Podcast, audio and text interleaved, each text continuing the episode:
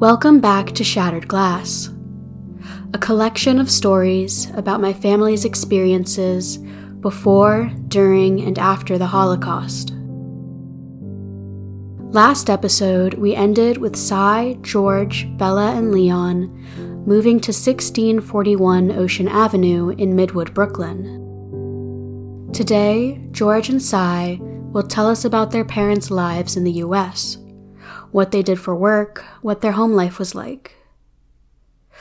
We'll also hear from Sy about how moving to the US as a young refugee impacted his childhood.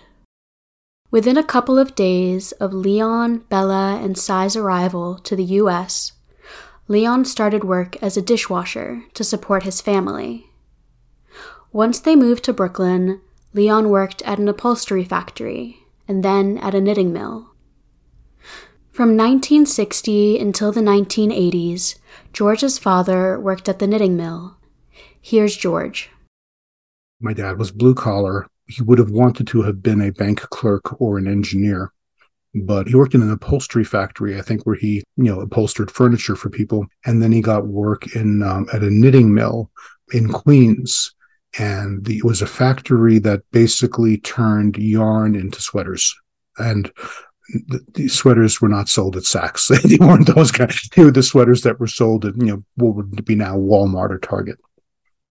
And he worked in that capacity pretty much from roundly 1960 until he retired in the 1980s, I want to say he rose to be the, the I don't want to say the foreman, but he was the non-owner who was trusted the most. He had the factory keys. He opened the place in the morning. He closed it at night. He would get on the subway every morning at 4:30. He would get up every day at 3:45 or 4, get on the train at 4:30 and get back. So I would never see him in the mornings. Uh, and he would get back home at 6 p.m but he didn't complain about the work. I can't say he found it interesting, but he never complained about it. And he very much resisted showing me the place. I, I begged him for years to show me his factory. And he was actually kind of ashamed. I think he knew that parents of all of my peers growing up, they were doctors, they were lawyers, um, you know, they were professional and he felt that, that he that he didn't want to show me that he wasn't as good as them. I, of course, was okay. I just wanted to know what my dad did. Because you know, I, I didn't know that there was a class distinction between working behind a desk, you know, uh, and working with your hands on a machine. You know, and and ultimately, very, very late in life, he showed me the place. Yeah, it was a factory. You know, but it was it was an interesting place. I'd never been in the factory before. When I told my dad, George, that I wanted to hear about his relationship with his parents growing up, he said there wasn't much to tell. My dad left at 4:30 in the morning, got home at 6. He was physically exhausted because it was, it was a physically demanding job and I don't think they had air conditioning in the factory. And the heat may not have been too good either. And so he did not play as big a role uh, in my life as many other dads do did at the time you know English was not their first language. They could communicate. I mean, but you, I, you know, uh, you and I have had extensive conversations about very sophisticated topics. I never had that with them because they just it was a combination of the language barrier, the fact that their development was halted on September 1st of 1939. So they didn't read Heidegger, they didn't read uh, Camille Paglia, and then have time to to to chat with me, you know, over tea and crackers. Before Bela gave birth to George, she didn't work very much. Here's Sy. One of the reasons my mother was not working as much was my mother, there was a, a miscarriage between me and your father.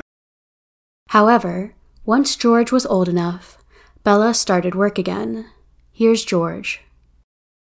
My mother worked part time until I was in high school, I want to say. And by part time, I meant, you know, she would get up in the morning and, you know, until I was of a certain age. You know, she would walk me to school.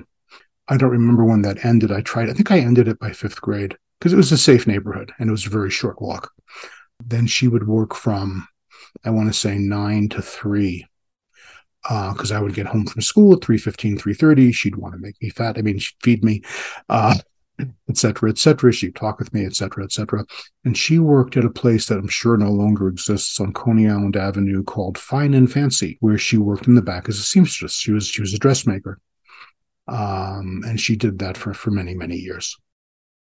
When I spoke with Sy, he described the impacts that moving from Europe to the U.S. at a young age had on his childhood my language skills plateaued at about fourth grade level because that's what TV was at.